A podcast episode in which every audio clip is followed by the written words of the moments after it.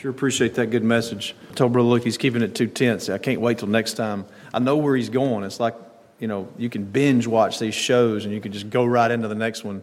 That was unheard of when I was a kid. You had to wait till the next week or the next year or two when the movie sequel came out. I know where he's going. I can feel the anticipation, and I'm kind of wanting to binge watch it, Brother Luke. Can you binge preach it? I don't know. Appreciate the great message. And also, as he was preaching about preparing yourself, it made me think we're living in a time of instant gratification. You know, you want what you want right away with no time to work for it. But the best things that you ever have in life are not instant gratification things. Those are things that you work for. I wanted to be a, a, decent football player when I was in high school, so I worked and worked and worked at it. I wanted to be a good songwriter when I was writing songs all the time. I worked and worked and worked at hours, ridiculous hours. And I'm using those examples because those are all vain things. You know, I can't play football anymore. I maybe can write a little song every now and then, but you understand, preparing yourself in the kingdom of God is the most noble thing that you could ever do. And you can do whatever you're doing in life. You can be preparing for sports or learning how to write music or whatever. You can do those things to the glory of God. But when the time comes and the problem hits and you lose it and you think, well, why did this happen to me? And why did all this go against me? Things are going to go against you and things are going to happen to you. The question is, are you preparing yourself, see, to stand in those days? I'm certainly getting good things out of the messages about taking a stand and being prepared. The best things you ever get in life come from preparing yourself. So I encourage us to continue to prepare and, pray for Brother Luke that he'll continue to deliver these messages that help us prepare. If you will, for just a few minutes, turn in your Bibles to Proverbs 18. I'm still kind of stuck in the book of Proverbs. Proverbs 18 and 19. And last week, I talked to you about things that we say, how there are things that are spoken that we can say that pierce like, like a sword. And so I want to kind of hit the other side of that and talk this morning about those that have been pierced by things that people say. And the title of the message is A Brother Offended. Look at Proverbs 18 and let's read verse 19. A brother offended is harder to be won than a strong city, and their contentions are like the bars of a castle. Last week, as I said, we talked about being careful about what we say and what does pierce like a sword. And today, let's talk about when we have been pierced like a sword, when someone says something that hurts. And I want to give you this little story. This is how it was related to me years and years ago, Brother Luke's great granddaddy and my great granddaddy, they were both preachers at Bethlehem. And at some point, they got crossed up about something. I have no idea what it was. And when they got crossed up, this is shocking, but Bethlehem Church did not meet for eight years. Eight years. Because something had occurred between them that was like the piercings of a sword, you know? I don't know what that was, but that's astonishing to think. For eight years, the church did not disband, but it lay dormant. And you would think after eight years that a church is dead, it hadn't met in eight years. You're living proof that it's not. Praise God. But it all had to do with what somebody said. So a preacher came along and was asked to try to get the church meeting again. That was Elder Armin Rich. And Brother Rich came along, and the first thing that he did, good old Brother Rich, the first thing that he did is he went and met with Brother Luke's great granddaddy, and he went and met with Brother Tim's great granddaddy. He sat down with them and said, Hey, brother, they've, some folks have asked me that care about the church, try to get things moving again and get things started back up. And this is how it was told to me by Brother Rich. He said, My great granddaddy, when he talked to him, he said, Oh, brother, there's nothing I want more than to see that church meet again. There's nothing I want more and I've been hurt and I've had some hard things said against me, but I love that brother and I forgive him. And yes, let's get back together. So then Brother Rich went and talked to Brother Luke's great granddaddy. He said, Brother Lum, I'm here to try to get the church meeting again and get back together. And old Brother Lum said, Oh, brother, there's nothing that I want more. I love the church and want to see it meet. And oh, they've said some hard things against me, you know, but I've forgiven them a long time ago. and they started meeting again and come back together. You get the point. You've got an offended party over here, and you got an offended party over here. And there's a disconnect there for them coming together. You see that? That's what I want to talk to you about. You're, you're living proof. Your presence here is living proof that the principles of the Word of God, when it comes to offenses, work. And Jesus said, Woe unto the earth, woe to the world because of offenses. But offenses are going to come, they happen. We say something we shouldn't say, we do something we shouldn't do. And here, notice it says, A brother offended is harder to be won than a strong city. So let's talk about how to handle offenses. Okay, first of all, I want to make the statement. I believe that there is no greater test of discipleship in serving God than how you handle offenses. You say, Well, I love going to church and I love here preaching and I love food and I love fellowship. I love all of it too. But the real test of discipleship is when a child of God is put in the fire. That's the real test of discipleship. How faithful are you, not to Brother Tim, how faithful are you to Jesus? That's the real test of discipleship. Because fires come. And a saying of mine that I've hopefully one day will probably preach as the title of a sermon, but a favorite saying of mine is the heat shows the heart. You get in the heat, there's only one letter difference between heat and heart. But when you get in the, in the heat, it always shows the heart. And I always think of the three Hebrew children who went into the living fire, who went into the literal fire, and it showed their heart, did it not? So I believe that how we handle offenses is the test of true discipleship. You want your discipleship tested? One of the ways is based on how we handle offenses. So let's think about that as a church, as a body as I mentioned last week, the lifeblood that flows through the body of the church. Remember, it's more than just a social group or organism, it's more than just a gathering, it's more than a family, even. It's a body, okay? What supplies the life of the church is the lifeblood that flows through the body, and that lifeblood is charity. It's sacrificial love for one another. That's how the body functions. And two basic categories that the Word of God takes up in general on offenses. Okay, one of those is found in 1 Corinthians 5, and that's not my subject this morning, but I'll just mention it. It's called, it's known as public offenses. So you see, when a child of God commits themselves to the body, they are laying down their life in a, even not just in a private way, but in a public way, and saying, I'm going to stand for the Lord Jesus Christ. And as a member, as a part of the body, as an appendage of the body, if you will, because that's accurate now. The Word of God describes, Paul says, some may be an eye, some may be an ear, some may be a hand, some may be a foot, but it's a body. So when you commit yourself in baptism and confession to follow the Lord as a body, you're saying, I'm going to let my private and public endeavors reflect my love for the Lord.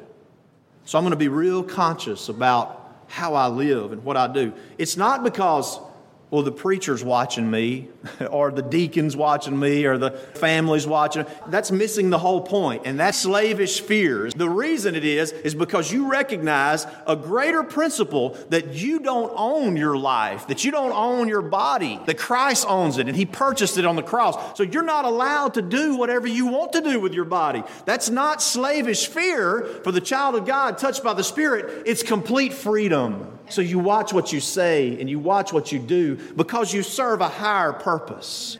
And if you read in 1 Corinthians, the fifth chapter, that's where it deals with public offenses. An example is given there. And the public offense that was occurring was apparently, from what we read, is a young man had began to uh, have a relationship with his father's wife, which we all go, ooh. You know, most likely it was a, it was a stepmother, most likely. We can only hope that at least it hopefully was a stepmother. But if you read in the book of Leviticus about the terrible situations, the terrible sexual situations that those nations were involved in when the Lord was sending the people in the promised land, I mean, who knows? I mean, there are some twisted minds that become more and more perverted in the world today. But it's most likely that this young man was having an inappropriate relationship with his father's wife, his stepmother. And that's the example of public offense the Apostle Paul addressed. Now, in this day and time that we live, and people say, well, I'm not accountable to anybody. Well, a person that says that doesn't need to be a part of the church. If you think you're not accountable to anybody, because it's not being accountable to the church, it's being accountable to the Lord Jesus Christ. And this was publicly known. And you might say they were flaunting this. You know, they were just going about their business, and this young man was having this relationship with his stepmother, and everybody was whispering and talking about it, and nobody would do anything about it. And they'd say, well, you know, it's their life. They can do whatever they want to do. The problem is, he had committed himself to be a follower of Christ, and you couldn't walk in that way and represent Christ. Does that make sense? It was a public offense. So if you think about the extreme of what that was and how ugly that was, the Apostle Paul, he said, Look, when you got something like that going on that's a public reproach to the church of God, it's not about being ugly or antagonistic or being mean. It's about doing what God's word says. What does the Lord think about that? And the, the Apostle Paul said, I advise you to release this young man. The wording is, turn him over to Satan. He was already following the devil. He was already acting like the devil. So just make it official and just turn him over to where he is. And you know what Paul says, though? He says that he might be saved. You see, that he might come to the end of himself like the prodigal son and come back. And you know that's exactly what happened. And did you know that's the whole intent of dealing with a public offense? When someone is not following the Lord Jesus Christ according to the standard of the Word of God, that's what the purpose of, a, of dealing with it is to bring them back into fellowship. Now, I said I wasn't going to talk about that much, but I guess I did for a few minutes. But that's a public offense. You say, well, what are other public offenses? The Apostle Paul gives a list of public offenses in 1 Corinthians. He, he gives a list of those things. But we want to talk about private offenses. These are things that are not necessarily public, that the general public does not know about. It's not obvious you know, a, another just side note, you know, convict, being charged with a crime or convicted of a crime or something like that, you know, that, that'd be a public thing. This is a private offense where an individual has offended another individual. How do you handle those things? Does the Word of God say anything about that? Absolutely. Matthew, the 18th chapter. Matthew, the 18th chapter. Do you know how much online posting and, and blogging and venting, this would diminish and take away if, if children of God, whether they're in a church together or not, would follow the principle of, of what's taught right here in Matthew 18. I want, I want you to notice that Matthew 18 starts out talking about the, the, the disciples talking about who is the greatest in the kingdom of heaven. That's how Matthew 18 starts out. They're arguing with one another about who's the greatest. And Jesus makes the point. He says, except you can be converted and become as little children, you shall not enter into the kingdom of God. He's making the point that it's, the, it's not just little children that make up the kingdom of God. He's using the example of how little children interact with one another and how they forgive trespasses so easily. He said that's the kind of attitude you ought to have as an adult. Amen. Okay? And he says, Whosoever therefore shall humble himself, this verse 4, as this little child. He brings a little child in the midst. And whoso shall receive one such little child in my name receiveth me. Now watch verse 6. But whoso shall offend one of these little ones which believe in me, it were better for him that a millstone were hanged about his neck and that he were drowned in the depth of the sea. It'd be better to experience a timely death in, in time than to offend one of the little ones of God. That ought to put us on our toes right there, you know. I don't mean walk around on eggshells.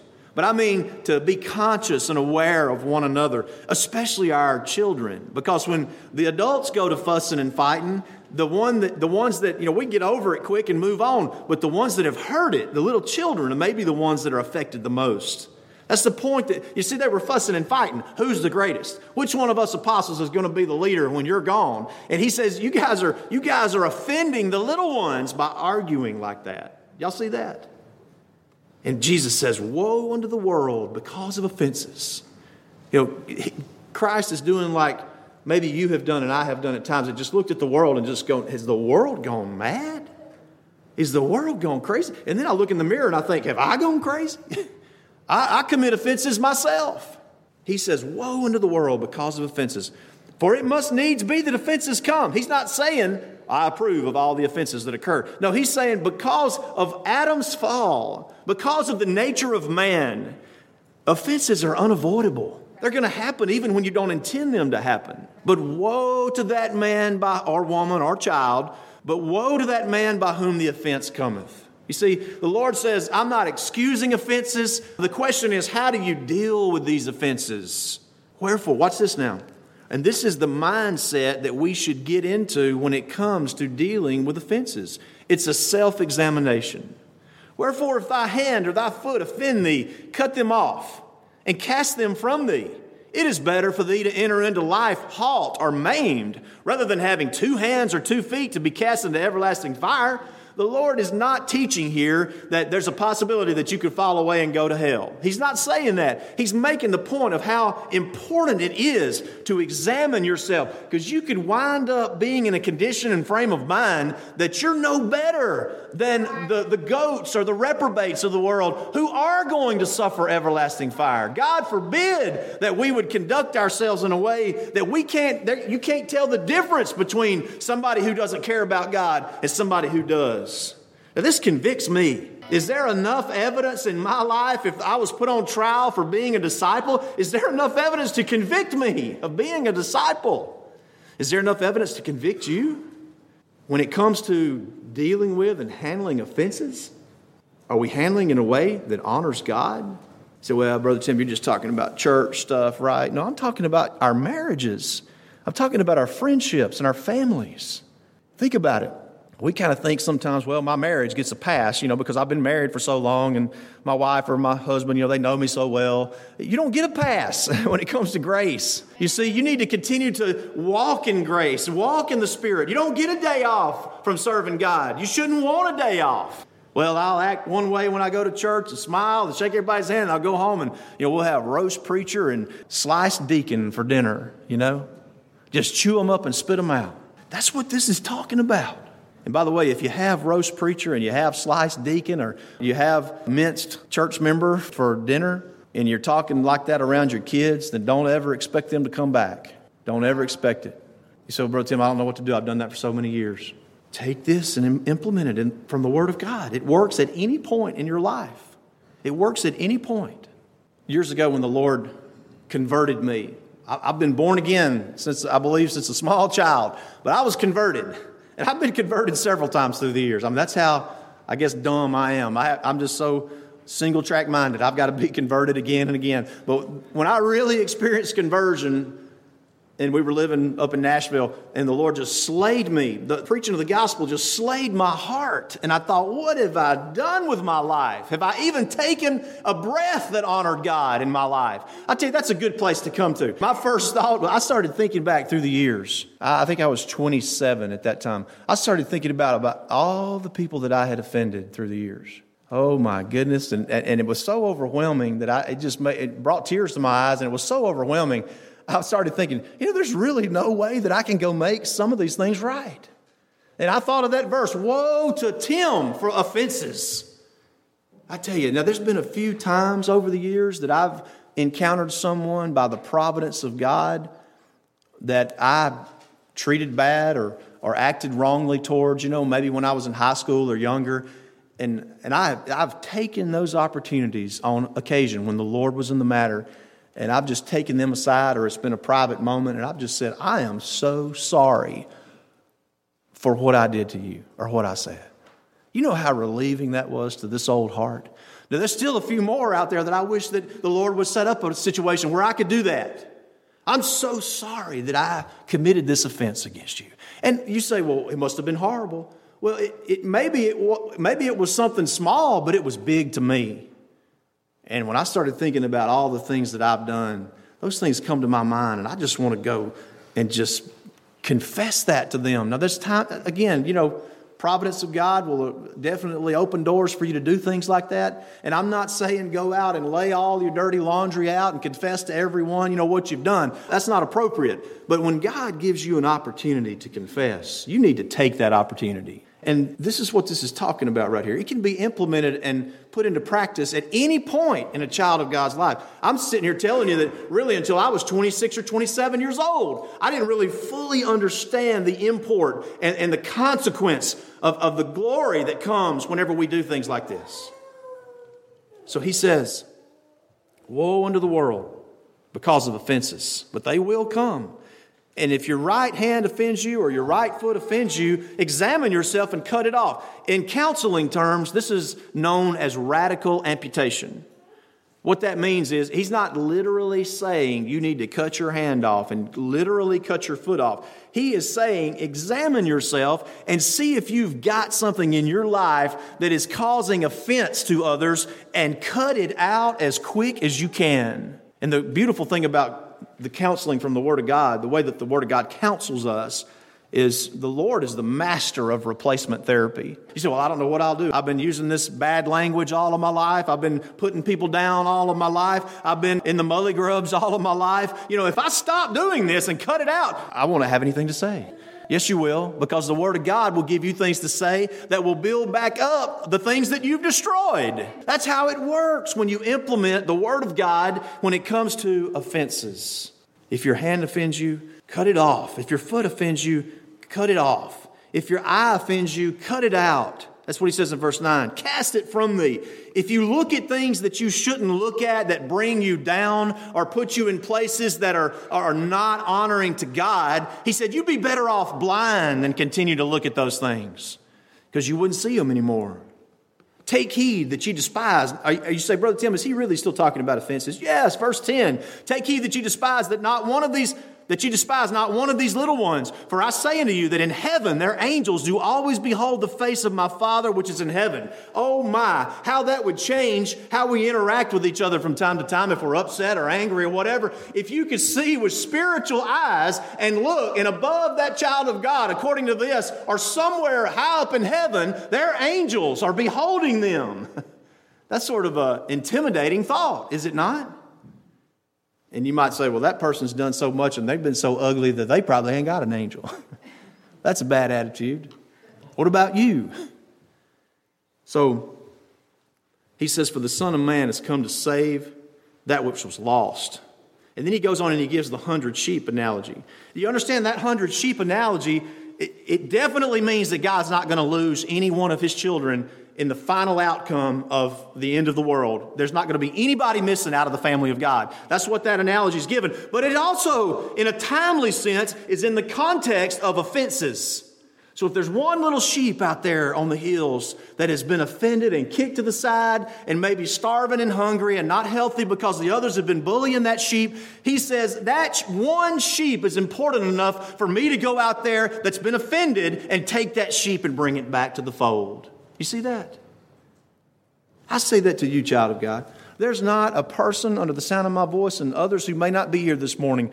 There's not a single child of God that the Lord has blessed me to be interactive with that is not important enough to me to go out on the hills and in the valleys and climb, go through storms of life, whatever it may be, to recover that sheep for the health of that sheep and for the glory of God. You see that? So we go on down and he says in chapter, chapter 18, verse 15, he says, Moreover, if thy brother shall trespass against thee, go and tell him his fault between thee and him alone. Do you know how much gossip and innuendo and you know, rolling of eyes and all. Do you know how much that simple little instruction right there? It gives the glory to God for sure, but it also quells down and keeps down, I guess you'd say the peanut gallery or, the, or any type of gossip that would go on. He says, if you've been offended, if you've been hurt, you don't go post it on the internet and rant and rave about so and so did this to me, or you don't go talk to your best friend and say, well, so and so did this to me. No, this says if you've been hurt and trespassed against, then go and tell that to the person that did it. Always somebody says, well, it just probably won't work. That's not the point. It may not work, but there's several steps that are given here that give, uh, give credence to the fact that it probably will work. And I'll say this in my years in the ministry, when a child of God has implemented this right here, I have never seen it not work. Number one, it always gives glory to God. And number two, most times the person gains their friend or their brother or their spouse. They gain them back. But the worst thing that someone could do like the piercings of a sword, like that other verse in Proverbs says, is to go and blaze it across the town, or blaze it across the church, or blaze it across the internet. It says to go, this is the words of our Savior. He says to go and tell him his fault between thee and him alone. If he shall hear thee, thou hast gained thy brother. So you go to that person and you go in the right frame of mind. You don't want to go angry and you don't want to go mad if you're hurt. I mean, that's understandable. But you go and you see that person privately. You don't take a committee. You don't take a crowd. There is a step in there where you take a couple witnesses. By the way, I'm moving ahead of it myself, but when you do take those witnesses and you go see that person again, if the first time didn't work, those witnesses should not know anything about what went down. You see that? You don't want them to be biased. They're like a jury, if you will. Because guess what? You might get in that situation and a couple witnesses say, No, wait a minute, Brother Tim. You're blowing this out of proportion. You have conveyed that you're offended and this happened, but that's not what we see. You see there? There's so many ways in which God can get his glory out of situations, out of offenses, overcoming offenses, if we follow the pattern of what the Word of God says in relation to offenses.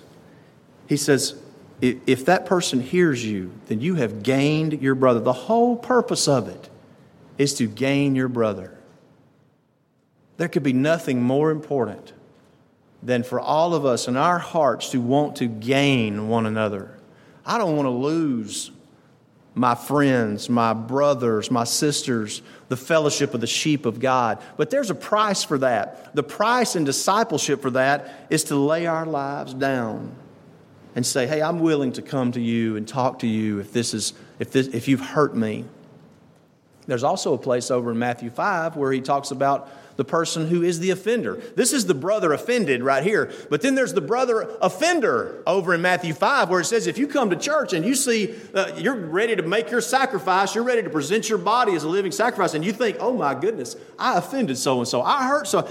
That teaching right there indicates that it's better to go and it'd be better to go and find that brother or that sister and make it right with them than even come and worship. I, don't, I can't see in the Word of God where there's too many places where the Lord says, go away from worship. Now, I do see places where the Lord says, I won't hear your prayers. I won't accept your sacrifice because of the condition that you're living your life in. There, there's one situation where the Lord says, when you come to the altar and you make your sacrifice and you remember that you offended your brother or your sister, your wife or your husband, your children, go and make that right with them. Now, if you show up and that person's far away, don't and you know they're at church, don't go pull them out of church. Just come on and worship, finish church, and then go see them. You see? You think about the great divisions that have occurred through relationships in the Word of God. Abel and Cain. You know, Cain killed Abel. Jacob and Esau. Esau wanted to kill Jacob. Joseph and his brethren. You remember they sold him into slavery. Amnon and Absalom. Absalom who murdered his brother. What about the New Testament? Paul and Barnabas. They got crossed up in a mighty way. What about modern, more modern? There was a huge rift between Martin Luther and John Calvin, great reformers. Or what about John Adams and Thomas Jefferson, who once were very close and, and literally hated each other? God blessed them to reconcile before they died. But I want you to think about these things. You see, offenses will come I may have offended you with this message here today. Offenses have come because we, we talk, we interact, we say things. Sometimes we say things jokingly, sometimes we didn't mean it this way. Y'all heard me say last week about what I told Sister Tracy when we got married. If I ever say anything that could be taken good or bad, always take it good. And that was such a lie, you know? Sometimes we say things and we hurt people.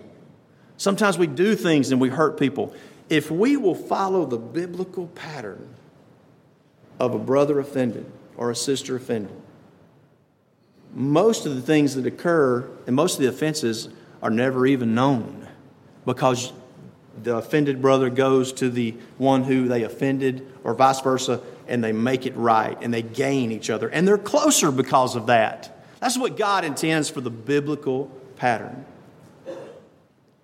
Now, this does not mean that you, what Matthew 18 teaches about going to your brother or your sister, does not mean that you don't talk to your preacher about it.